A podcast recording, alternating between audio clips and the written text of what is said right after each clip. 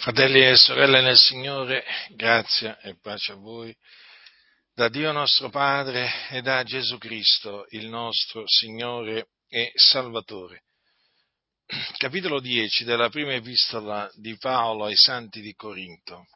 Leggerò alcuni versetti, precisamente i versetti che vanno dal numero 1 al numero 13, ricordandovi per l'ennesima volta che quando l'Apostolo Paolo scrisse le epistole, non suddivise eh, le epistole in capitoli e versetti, eh, come naturalmente non lo fecero Pietro, non lo fecero Giovanni questo, perché la suddivisione dei capitoli e dei versetti avvenne secoli dopo.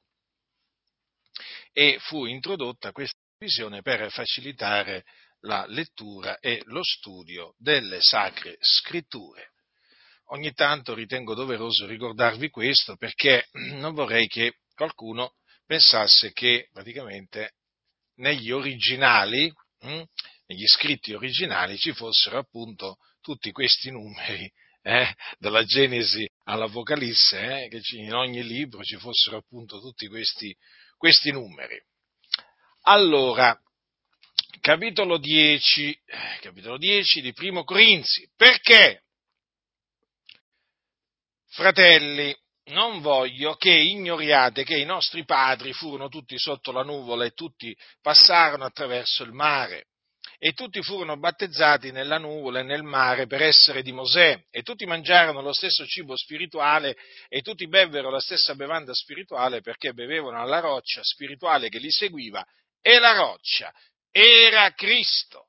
Ma della maggior parte di loro il Dio non si compiacque, poiché furono atterrati nel deserto. O queste cose avvennero per servire ad esempio a noi. Onde non siamo bramosi di cose malvagie come coloro ne furono bramosi. Onde non diventiate idolatri come alcuni di loro, secondo che è scritto, il popolo si sedette per mangiare e per bere e poi s'alzò per divertirsi. Onde non fornichiamo come taluni di loro fornicarono e ne caddero in un giorno solo 23.000 onde non tentiamo il Signore come alcuni di loro lo tentarono e perirono morsi dai serpenti, e non mormorate come alcuni di loro mormorarono e perirono colpiti dal distruttore. O queste cose avvennero loro per servire d'esempio e sono state scritte per ammonizione di noi che ci troviamo agli ultimi termini dei tempi. Perciò chi si pensa eh, di stare ritto guardi di non cadere, né una tentazione vi accolti che non sia stata umana, or Dio è fedele e non permetterà che siate tentati al di là delle vostre forze, ma con la tentazione vi darà anche la via d'uscirne onde la possiate sopportare. Dunque, non voglio che ignoriate. Ora, l'Apostolo Paolo questa espressione la usa altre volte. Perché vi dico questo? Perché l'Apostolo Paolo ci teneva a che i eh, cristiani eh, non fossero nell'ignoranza in merito alle cose eh, utili eh, riguardanti eh, eh, il regno di Dio. Ossia, l'Apostolo Paolo non voleva che ehm, i santi ignorassero il consiglio di Dio. Cioè, lui voleva che lo conoscessero. Era un suo desiderio, era un suo proposito, quello che eh, appunto i santi conoscessero il consiglio di Dio. A tale proposito voglio ricordarvi che Paolo usa questa espressione ai romani quando dice perché fratelli non voglio che ignoriate questo mistero affinché non siate presuntuosi che cioè un induramento parziale si è prodotto in Israele finché sia entrata la pienezza dei gentili, e così tutto Israele sarà salvato, secondo che è scritto il liberatore verrà da Sion, egli allontanerà da Giacobbe le impietà, e questo sarà il mio patto con loro quando io torrò via i loro peccati. Notate come qui l'Apostolo Paolo dice che non vuole che essi ignorino questo mistero. Mm? Sì, perché si tratta di un mistero. E vedete che la ragione è una ragione importante, affinché non siate presuntuosi, Perché? Chi ignora questo, eh, questo mistero diventa presuntuoso. Diventa presuntuoso perché eh, si eh, insuperbisce nei confronti eh, dei, eh, di quei giudei, appunto di nascita, che a motivo della loro incredulità sono stati troncati dal, dall'ulivo eh, domestico. Ora,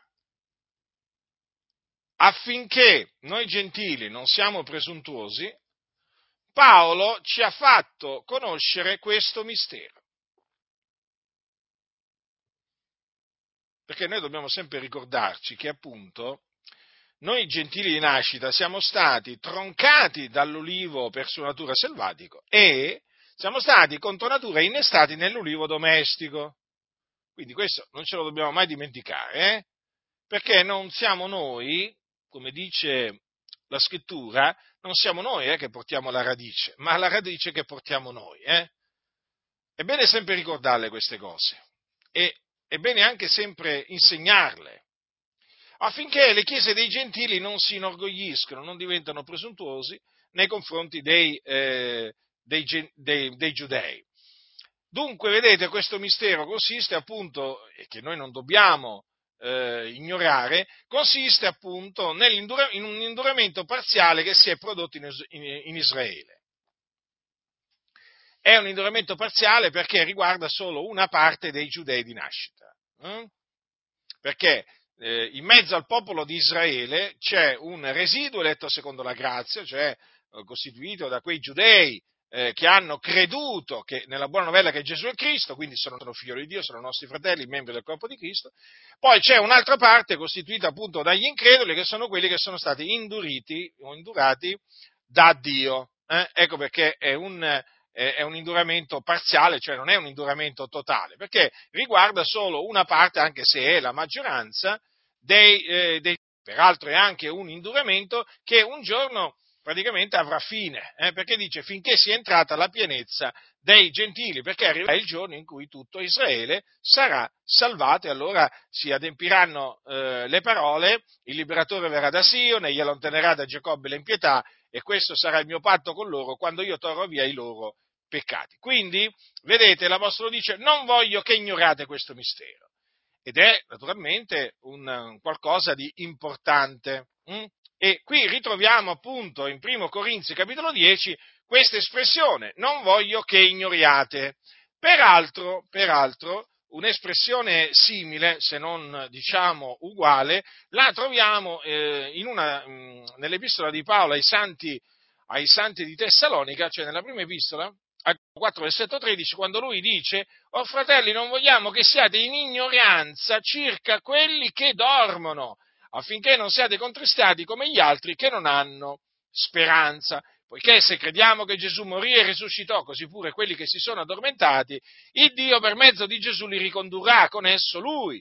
Poiché questo vi diciamo per parola del Signore, che noi viventi, quali saremo rimasti fino alla venuta del Signore, non precederemo quelli che si sono addormentati, perché il Signore stesso, con potente grido, con voce d'arcangelo e con la tromba di Dio, scenderà dal cielo, i morti in Cristo risusciteranno i primi, poi noi viventi che saremo rimasti verremo insieme con loro rapiti sulle nuvole a incontrare il Signore nell'aria e così saremo sempre col Signore. Consolatevi dunque gli uni gli altri con queste parole. Ora notate che anche qui Paolo eh, dice che eh, non, mh, mm, lui, Silvano, perché qui usa il plurale, eh, lui, Silvano e eh, Timoteo, che erano peraltro apostoli, non volevano che i santi di Tessalonica fossero nell'ignoranza circa quelli che dormivano, cioè circa i morti in Cristo. Mm? E questo affinché non siate contristati come gli altri che non hanno speranza. E dopo, naturalmente, ehm, gli, eh, gli, spiega eh, gli spiega qual è questa speranza che noi in Cristo abbiamo, hm? che è la speranza dell'Evangelo, eh? di cui vi ho parlato recentemente. Notate che anche qui c'è un motivo, eh, diciamo, eh, ben chiaro, eh? ehm, affinché Paolo, cioè il, motivo per cui Paolo non voleva che ehm, i santi di Tessalonica eh, fossero nell'ignoranza circa quelli che eh, dormivano, perché dice affinché non siate contristati come gli altri che non hanno speranza. Vedete, c'è sempre una ragione per cui di, Dio vuole che tu sappia una determinata cosa, c'è sempre una ragione. Certo, qualcuno potrebbe dire, c'è anche un'altra ragione anche diciamo, per cui Dio non vuole farti sapere una cosa. Certo, perché comunque sia, esistono le cose rivelate che sono per noi i nostri figlioli, ma esistono anche le cose occulte che appartengono all'Eterno, quelle appartengono al Signore. Poi, quando arriverà il tempo, Dio ce le farà, ce le farà conoscere. Però vedete che queste cose sono, sono importanti. Per esempio, una, diciamo, un'espressione simile ancora la troviamo in 1 Corinzi, capitolo 12, quando dice Paolo ai santi di Corinto, cerca i doni spirituali, fratelli, non voglio che siate nell'ignoranza. Vedete? Vedete? E infatti poi gli parla dei doni spirituali. Mm? Circa i doni spirituali, fratelli, non voglio che siate nell'ignoranza essere nell'ignoranza in merito ai doni spirituali ha delle conseguenze, e certo che ha delle conseguenze. Basta considerare la storia della Chiesa. Che conseguenze ha avuto l'ignoranza in merito ai doni spirituali in mezzo alle chiese? Mm? Tremenda. Chi ha studiato la storia del movimento pentecostale eh, sa benissimo che quando, eh, diciamo, sorse il movimento pentecostale negli Stati Uniti d'America all'inizio dello scorso secolo, che cosa, eh, che cosa avvenne? Avvenne che coloro che eh, scoprirono, diciamo così, che i doni spirituali sono eh, tuttora validi per, ehm, per la Chiesa, hm? perché in quanto non sono cessati, furono perseguitati, furono perseguitati e anche eh, vituperati, offesi eh, da tutte quelle chiese che erano nell'ignoranza circa i doni spirituali. Sì, fu l'ignoranza riguardo i doni spirituali che portò queste chiese evangeliche, ma vi faccio dei nomi, eh, chiese metodiste, chiese presbiteriane, chiese battiste, chiese del Nazareno e così via. Mm? Fu l'ignoranza riguardo ai doni spirituali che scatenò la loro furia, la loro, perse- la, la, la loro, diciamo, loro odio, perché si deve parlare anche di odio, nei confronti appunto di tutti quei credenti che eh, scoprirono appunto l'attualità dei doni spirituali, eh, cioè i pentecostali. Mm?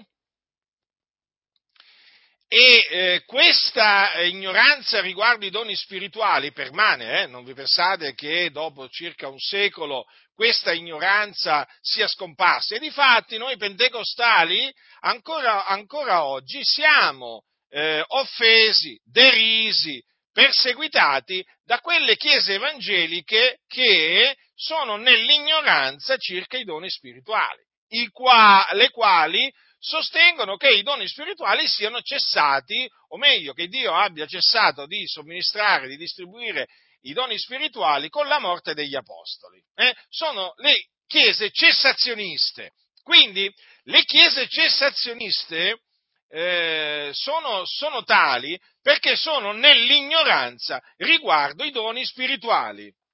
Naturalmente è ovvio che, essendo nell'ignoranza dei doni spirituali, si sono privati di queste armi che, eh, di cui Dio ha dotato la sua Chiesa per combattere la buona guerra, perché eh, diciamo che i doni spirituali alla fine fanno parte, eh, essendo la manifestazione dello Spirito, eh, diciamo, contribuiscono a fortificare la, eh, la Chiesa di Dio eh, durante il tempo del suo pellegrinaggio, fortificarla nella buona guerra che eh, affronta contro i principati, le potestà le forze spirituali che sono nella, eh, le forze spirituali della malvagità che sono nei luoghi, nei luoghi celesti. Eh? Quindi è chiaro, è chiaro che questa eh, ignoranza porta, sui doni spirituali, porta eh, le chiese, eh, oltre che a fare spazio alle menzogne, alle menzogne del diavolo, naturalmente le porta anche a dire cose false, eh, anche cose gravi. Non solo, voglio ricordare che ci sono stati evangelici che hanno bestemmiato contro lo Spirito Santo proprio perché erano nell'ignoranza circa i doni spirituali. Mm? Perché? Perché hanno praticamente attribuito eh, la manifestazione dello Spirito Santo, l'hanno attribuita ai demoni o al diavolo. Quindi cercate di capire, fratelli nel Signore, quanto sia importante conoscere ciò che Dio ha voluto che noi conoscessimo, eh? anche in merito ai doni spirituali. La conoscenza è molto importante. Dunque torniamo appunto al, eh, al testo che ho letto inizialmente. Quindi non voglio che ignoriate che cosa? Che i nostri padri furono tutti sotto la nuvola e tutti passarono attraverso il mare e tutti furono battezzati nella nuvola e nel mare di Mosè e tutti mangiarono lo stesso cibo spirituale. Tutti bevvero la stessa bevanda spirituale perché bevevano dalla roccia spirituale che li seguiva e la roccia era Cristo. Ma della parte di loro il Dio non si compiacque poiché furono atterrati nel deserto. Dunque, noi fratelli dobbiamo sempre ricordarci che appunto gli israeliti che uscirono dall'Egitto dopo una schiavitù secolare e uscirono dall'Egitto dopo aver visto segni, prodigi e opere potenti eh, di Dio. Perché Dio li trasse con mano potente, con mano levata dal, dall'Egitto dopo aver giudicato l'Egitto con dieci terribili piaghe, che costrinsero Faraone a cacciare via gli israeliti dall'Egitto. Ora,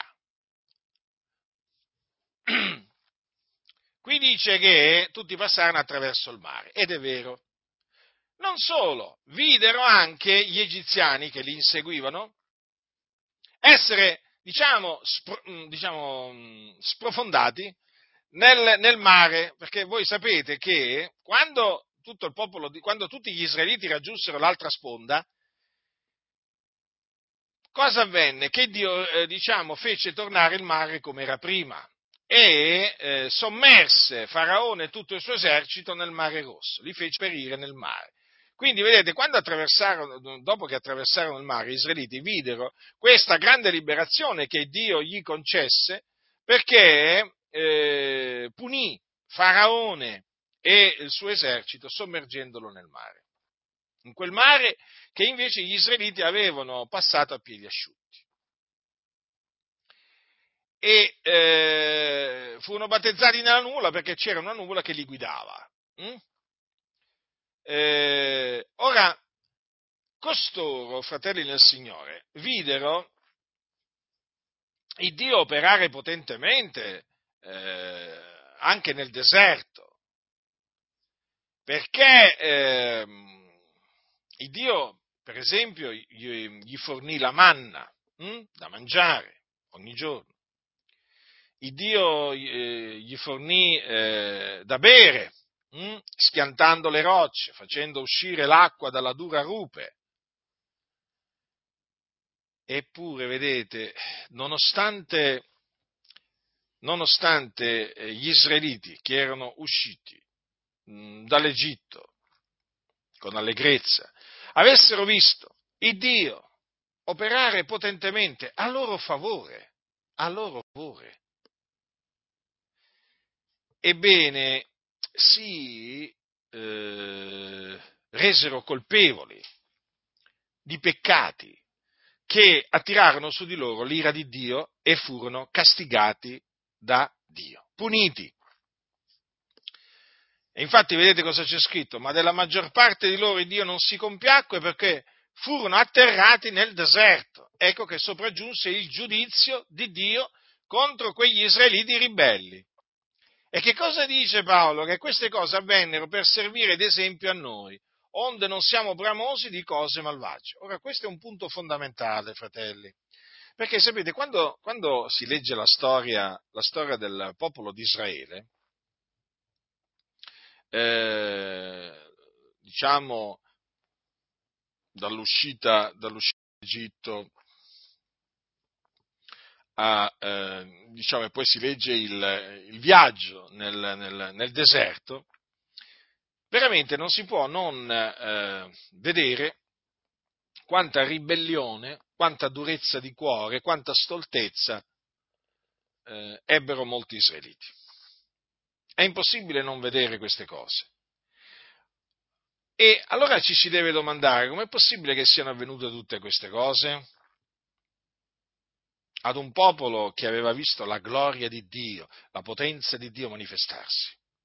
Mm? Paolo ci dà la risposta. Queste cose avvennero per servire d'esempio a noi. Considerate.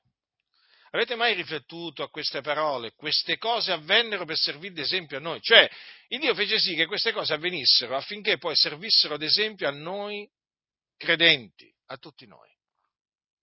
D'esempio, d'esempio. Affinché noi non fossimo bramosi di cose malvagie, come coloro ne furono bramosi. Già, perché quando leggiamo eh, questi comportamenti malvagi, iniqui di, di, questi israeliti e vediamo i eh, giudizi di Dio che si abbatterono su di loro nel deserto, noi siamo presi da timore. E questo timore praticamente ci impedisce di essere bramosi di cose malvagie, perché vedete, il timore di Dio fa evitare il male. È importante, fratelli, fratelli e sorelle, essere presi dal timore di Dio, perché l'uomo che teme Dio, l'uomo che teme Dio è beato. È beato perché il timore di Dio gli fa evitare il male, facendogli evitare il male gli fa evitare i giudizi di Dio. E perché Dio la faccia di Dio è contro coloro che fanno il male. Ancora questo, questo, è qualcosa che ancora molti non hanno capito. La faccia di Dio non è contro quelli che fanno il bene, ma contro quelli che fanno il male. Questo è quello che è scritto. Ci si, ci, ci si meraviglia allora nel vedere quelli che fanno il male avere una vita maledetta da Dio. No, fratelli nel Signore, perché c'è scritto che la faccia di Dio è contro quelli che fanno il male, allora ci si meraviglia nel vedere i superbi, diciamo, castigati da Dio, umiliati, avviliti da Dio? No, perché la Bibbia dice Dio resiste ai superbi. Badate, quello che è scritto si adempie.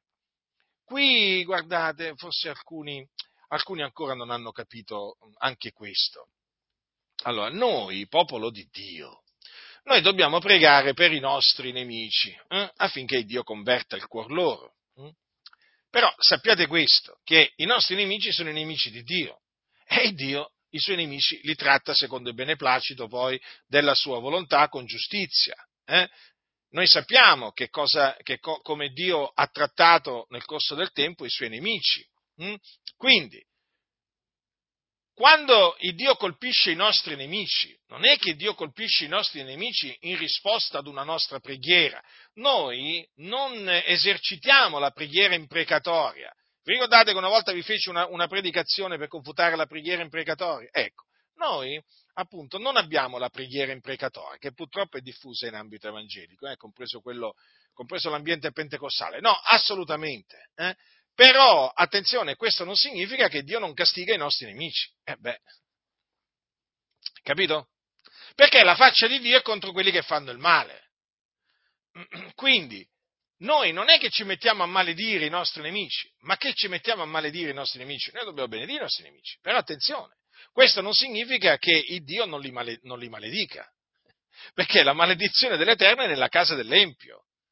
Cioè, in sostanza, non è che siamo noi che gli mandiamo i castighi, i castighi, ai nostri nemici, non è che siamo noi che gli mandiamo la maledizione di Dio ai nostri nemici, no, no, no, no, noi non c'entriamo. È Dio che esercita praticamente la sua giustizia. C'è un Dio che giudica sulla terra.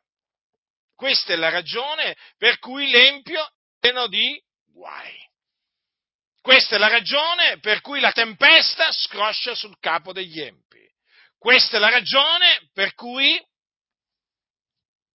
i, eh, gli empi mietono tempesta. Perché questo è il giusto giudizio di Dio. Naturalmente, naturalmente all'empio succede quello che teme. Ai giusti è concesso quello che desiderano invece. Vedete, c'è sempre una differenza. Eh? L'empio praticamente è eh, diciamo uno che vive nella paura. Basta che senta una foglia muoversi e c'ha paura.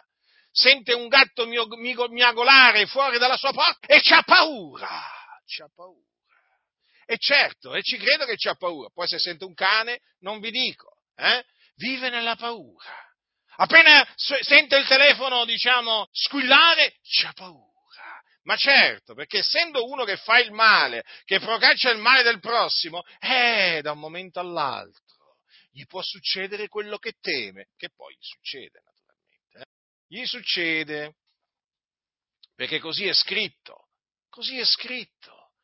E noi non è che ci rallegriamo quando il giudizio di Dio piomba sui nostri nemici, ma no, ma nella maniera più assoluta, nella maniera più assoluta. Anche perché, anche perché noi li abbiamo avvertiti i nostri nemici affinché si convertissero, affinché si ravvedessero, però loro non hanno voluto ascoltarci. E poi è inevitabile che arrivi il giudizio di Dio. Le ho dato tempo per ravvedersi ed ella non vuole ravvedersi.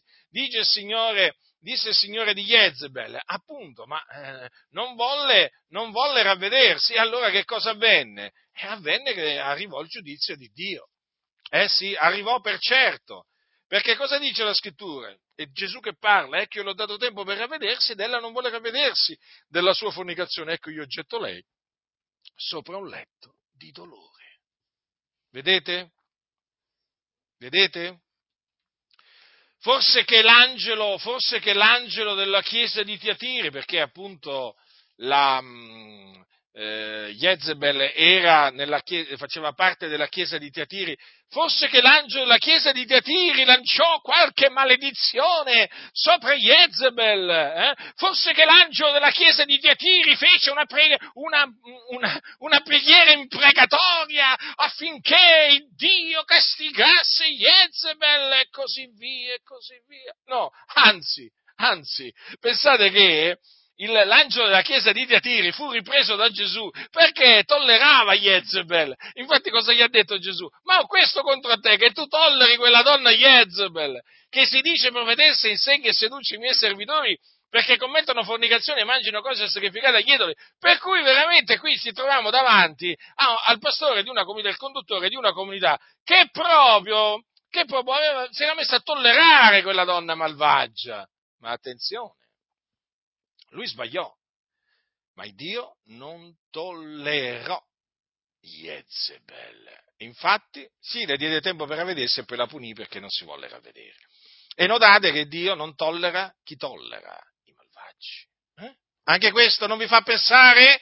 Non vi fa pensare? Certo, ai savi di cuore questa cosa fa pensare, agli stolti no. Eh? Ma dice, ho questo contro te, che tu tolleri quella donna Jezebel. Quindi badate bene, coloro che tollerano i malvagi in mezzo alla Chiesa, mm, mm, mm, ricordatevi, hanno il Signore contro di loro.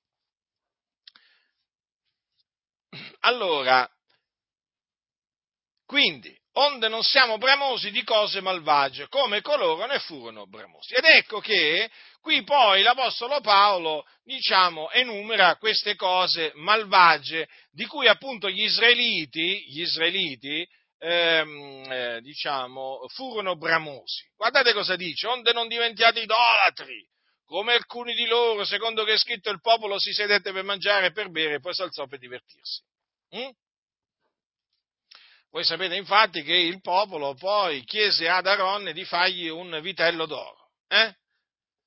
Aaron eh, glielo cesellò e loro appunto offrirono il culto a questo, a questo idolo eh? e Dio naturalmente si indignò nel vedere questi, questi ebrei darsi all'idolatria hm?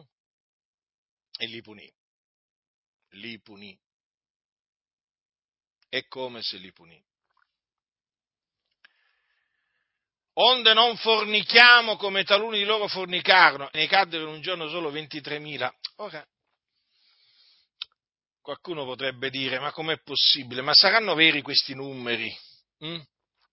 Ma saranno veri questi numeri? 23.000 persone. 23.000 persone sono tante. Cioè, fatti fuori, fatti morire. Perché? Perché fornicarono. Ma come può essere? E così, e così avvenne. In un giorno solo, il Dio punì con la morte 23.000 israeliti. 23.000, eh? Perché si erano dati alla fornicazione. Vedete? Alcuni, no alcuni, molti. Oggi nelle chiese eh, tollerano la fornicazione e tollerano i fornicatori, ma il Dio non tollera né la fornicazione e nemmeno i fornicatori. Il Dio odia la fornicazione e il Dio punisce i fornicatori. Li punisce. Anche con la morte. Sì, esattamente come appunto avvenne nel deserto a quei fornicatori. Eh? Come Dio punisce gli idolatri. Ma voi cosa pensate che, come, che Dio punì gli idolatri nel deserto e non punisce gli idolatri del suo popolo oggi? Ah. Chi pensa che Dio non punisca più gli idolatri si illude. Il Dio punisce gli idolatri. Ancora oggi, sì, sì, sì. A proposito, vi ricordo che gli avari sono idolatri, eh? Mm. Perché sapete, quando si, quando si, pensa all'idolatria, si pensa, nella maggior parte dei casi, si pensa appunto a quel peccato che consiste nel farsi immagini e statue, eh, immagini, sculture di cose che sono lassù nei cieli, qua giù sulla terra o sotto la terra, e poi eh, nel prostrarsi e servire questi, questi idoli muti. Guardate che anche l'avarizia è idolatria. Hm? L'avaro è un idolatra. E Dio punisce anche gli avari, eh, quelli che amano il denaro. E d'altronde dice non siate amanti del denaro, per cui chi lo ama viola, viola il comandamento di Dio. Eh? Quindi nessuno si illuda, sono cose malvagie per le quali c'è una, cer- una punizione certa da parte di Dio. C'è.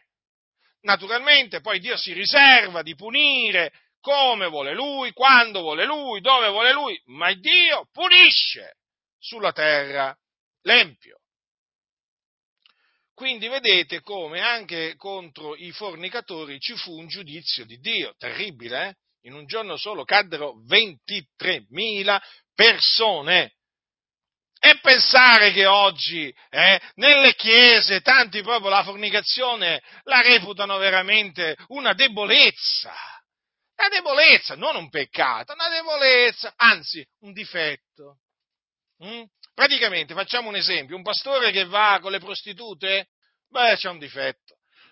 Il marito tradisce la moglie, il marito eh, tradisce la moglie con la moglie del pastore. Perché sapete no, che ci sono mogli di pastori che sono delle traditrici, eh?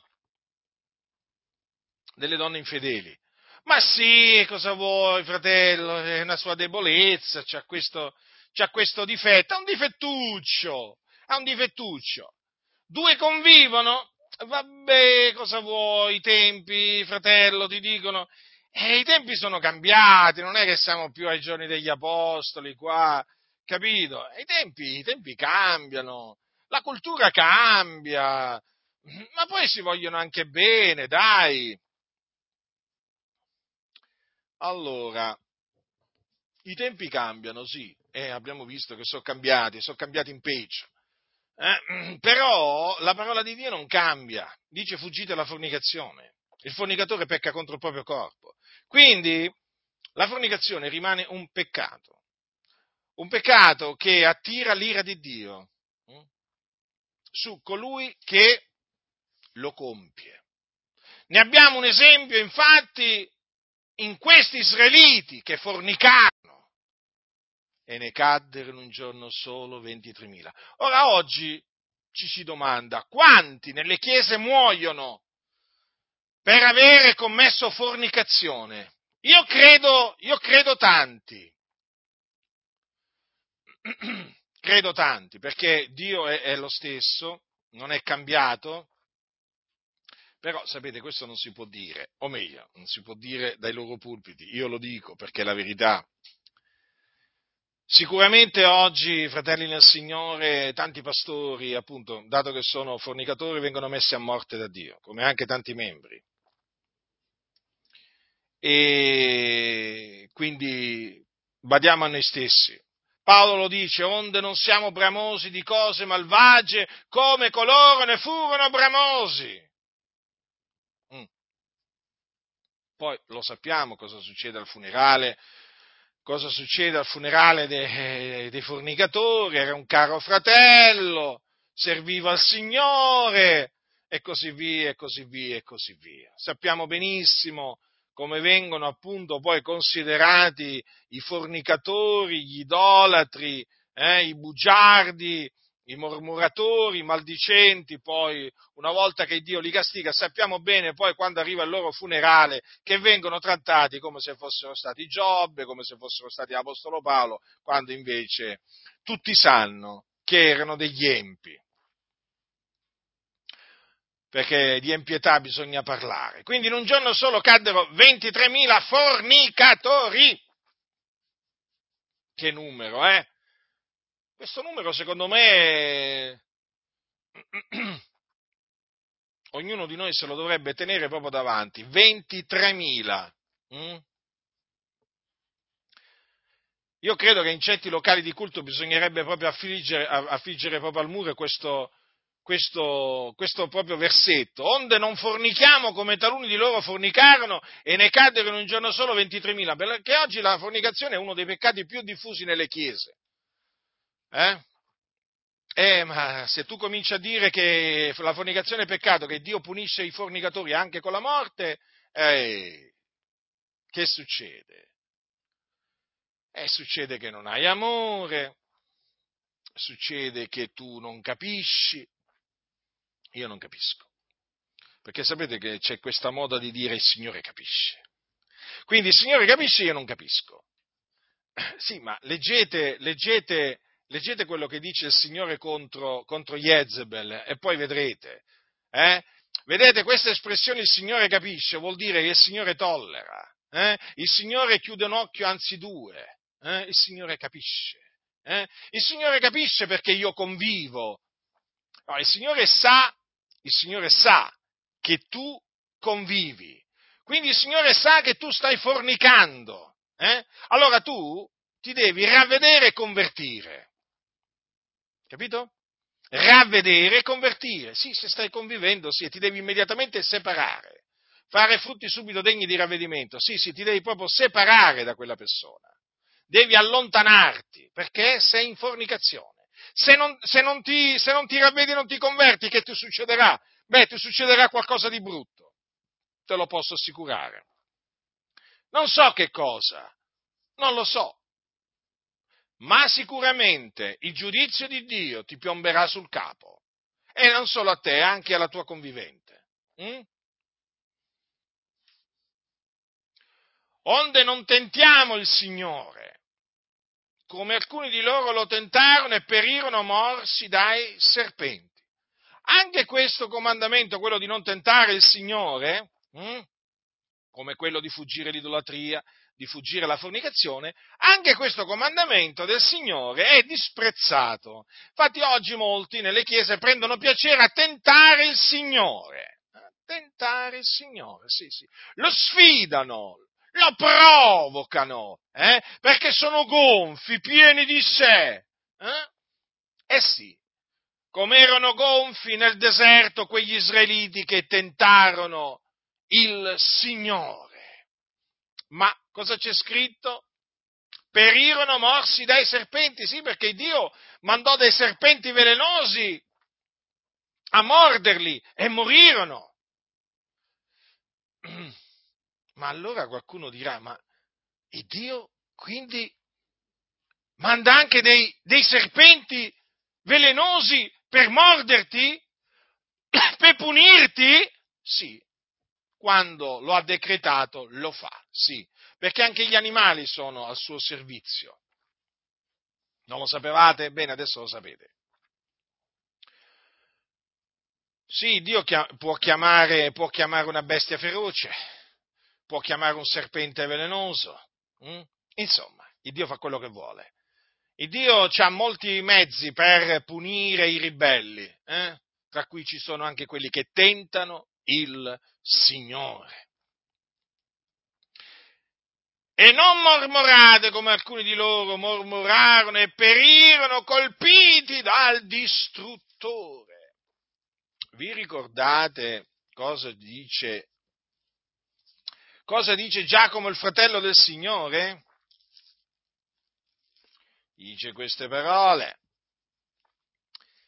Fratelli, non, mormor- non mormorate gli uni contro gli altri, onde non siate giudicati. Ecco il giudice è alla porta. Alcuni non pensano che il giudice sia alla porta, alcuni pensano che il giudice sia andato in vacanza o sia a dormire.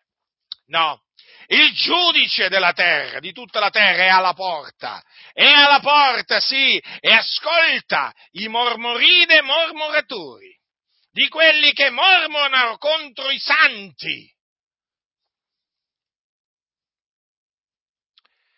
E che a suo tempo vengono colpiti da Dio. Altrimenti, fratelli, perché c'è questo comandamento di non mormorare? Anche questo è un comandamento violato, proprio, ma proprio violato che... Come viene violato questo comandamento? È un comandamento, non un consiglio. No, perché adesso i comandamenti di Dio li hanno trasformati in consigli. Qui non c'è scritto, vi consiglio di non mormorare gli uni contro gli altri. No, no, è un comando, non mormorate gli uni contro gli altri. Eh? Pensate un po' voi, se qualcuno dicesse eh, che praticamente quello di pagare le tasse è un consiglio che dà lo Stato ai cittadini. A me non risulta che sia un, un consiglio, una legge, è un comandamento. Eh? Però guarda un po', i, i comandamenti dell'Iddio Altissimo diventano, diventano consigli, eh? diventano consigli nella bocca appunto dei malvagi che sono in mezzo alle chiese. Fratelli, non mormorate gli uni contro gli altri, onde non siate, onde non siate giudicati. Ecco, il giudice è alla porta, vedete? Il giudice è alla porta. Ricordati, è alla porta. Quindi tu, mormoratore, non scampi. Ah, tu pensi di scampare? Ah, tu pensi di scampare perché io non t'ho sentito, ma t'ha sentito Dio, è alla porta. Sì, sì, anche alla porta di casa tua, eh e sente i tuoi mormori empi, eh? Contro i servi dell'Iddio Altissimo, contro altri santi, li sente tutti quanti. E quindi, se non ti ravvedi, non ti converti dei tuoi mormori, sappi che arriverà, arriverà il giudizio di Dio anche contro di te, mormoratore. E allora, fratelli, vedete, ci sono dei comandamenti che oggi vengono, diciamo, disprezzati, rigettati, ridicolizzati, eh? ma i comandamenti di Dio rimangono la parola di Dio e chi li viola si attira di Dio. Perciò, come dice la scrittura, se sei savio, sei savio per te stesso, se sei beffardo, solo tu ne porterai la pena. Eh? Hai deciso di gettarti alle spalle questi comandamenti? Mm? Fuggite l'idolatria, fuggite la fornicazione, non tentare il Signore tuo, eh? non mormorate. Hai deciso di gettarti alle spalle questi comandamenti? Eh, sappi che sei un nemico di Dio. e che a suo tempo il Dio ti castigherà. D'altronde ricordati, il Signore punì Jezebel perché? Perché appunto insegnava a commettere, eh, a commettere fornicazione, eh, insegnava e seduceva i servitori di Gesù perché commettessero fornicazione e mangiassero cose sacrificate agli idoli. Quindi vedete, questa donna insegnava a trasgredire appunto due, due comandamenti di Dio. Quello appunto che comanda di non fornicare e quell'altro che eh, eh, diciamo comanda di fuggire l'idolatria. Che fece il Signore? La tollerò? No. Le diede tempo per ravvedersi, questo sì, ma dinanzi al rifiuto di questa donna di ravvedersi, ecco che il Dio la punì. La gettò sopra un letto di dolore. E quindi che aspetti? Di essere gettato sopra un letto di dolore? Eh? Che cosa stai aspettando? Io ti ho avvertito. Ravvediti, convertiti dalle tue vie malvagie sei ancora in tempo, prima che sia troppo tardi. Or queste cose avvennero loro per servire d'esempio e sono state scritte per ammonizione di noi che ci troviamo agli ultimi termini dei tempi.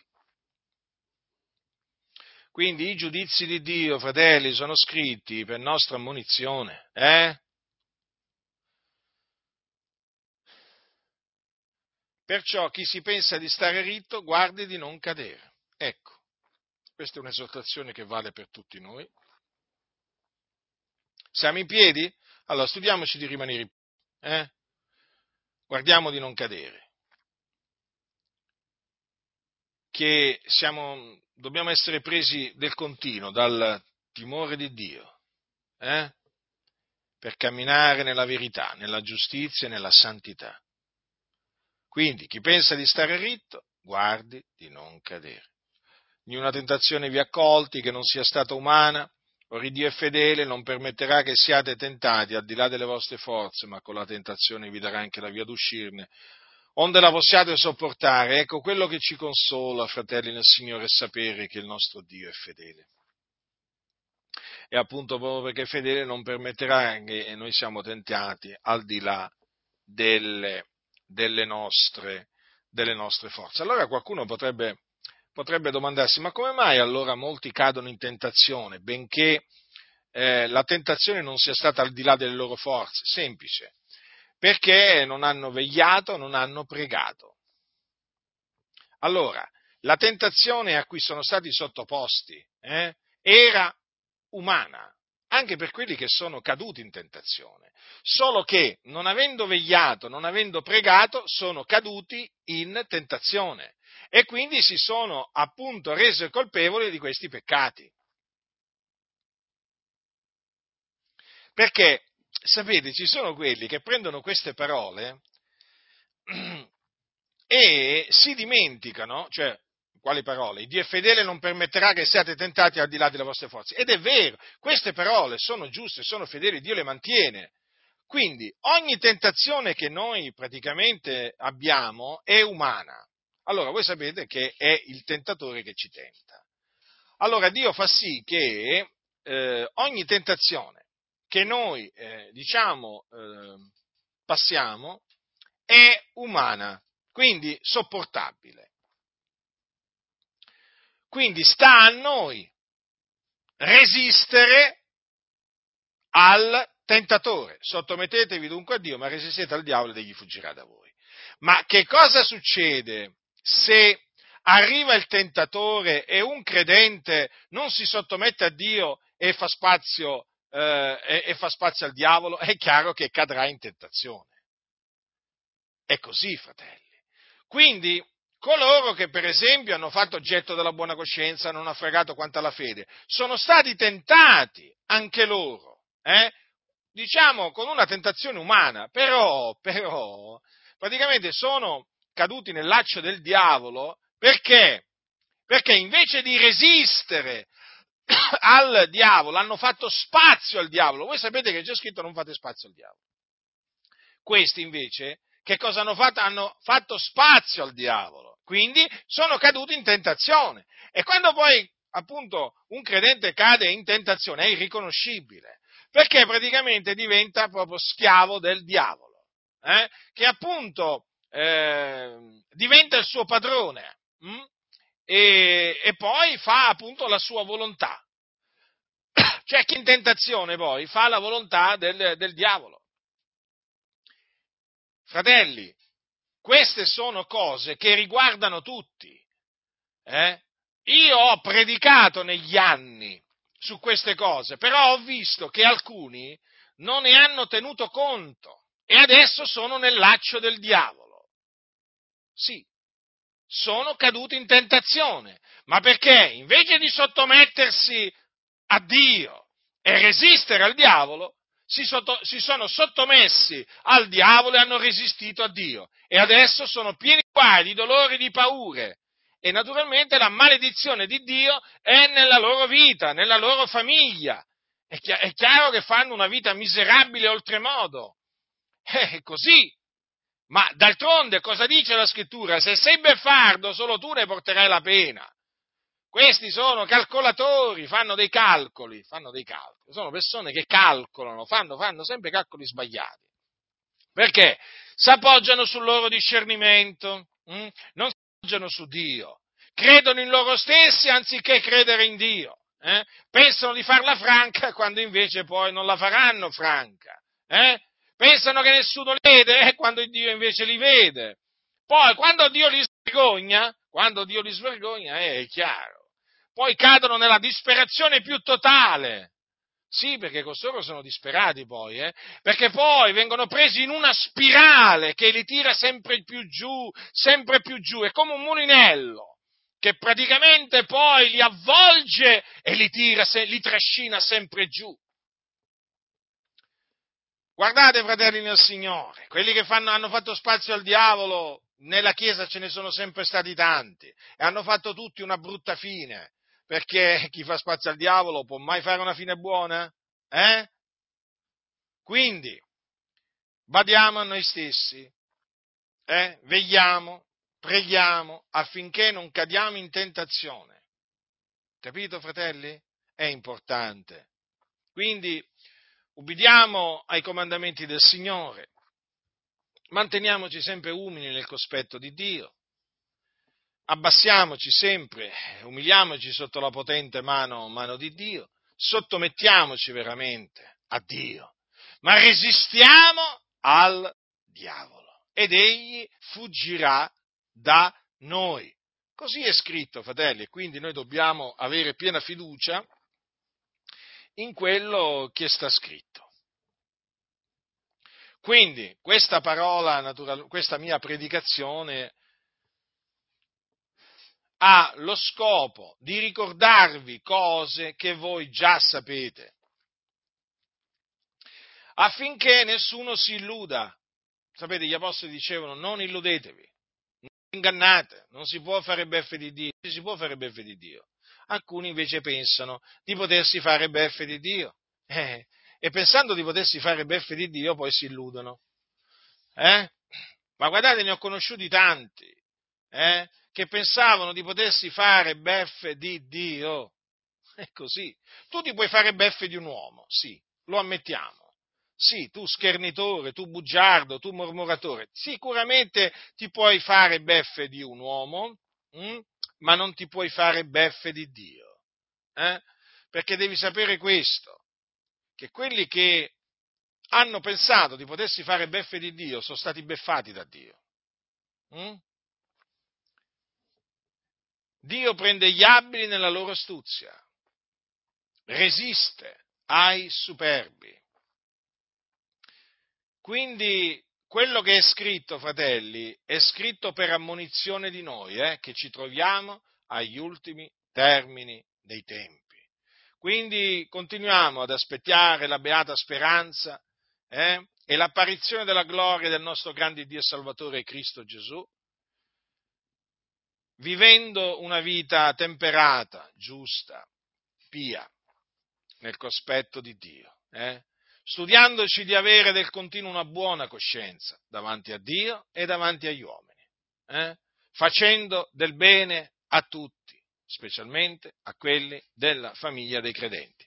Vi raccomando, senza suonare la tromba però, eh? e nemmeno il trombone e manco la trombetta. Eh? Operate, fratelli del Signore, operate per il bene, per il bene veramente del prossimo. Hm? Senza ostentare quello, il bene che fate, eh? non, eh, non sbandieratelo ai 420. Il Dio sarà glorificato mediante quello che voi fate, ma non, non, non operate mai per vanagloria, per farvi vedere, operate perché l'amore di Cristo vi costringe a operare per il bene del vostro prossimo. Eh? E ve ne troverete bene, fratelli nel Signore, ve ne troverete bene, fino alla fine, tutti i giorni della vita che appunto il Signore ha, eh, diciamo, vi riserva. Mm? Quindi vi esorto a non perdervi d'animo eh, e a perseverare nella fede e nel timore di Dio, fino alla fine. La grazia del Signore nostro Gesù Cristo sia con tutti coloro che lo amano con purità incorrotta.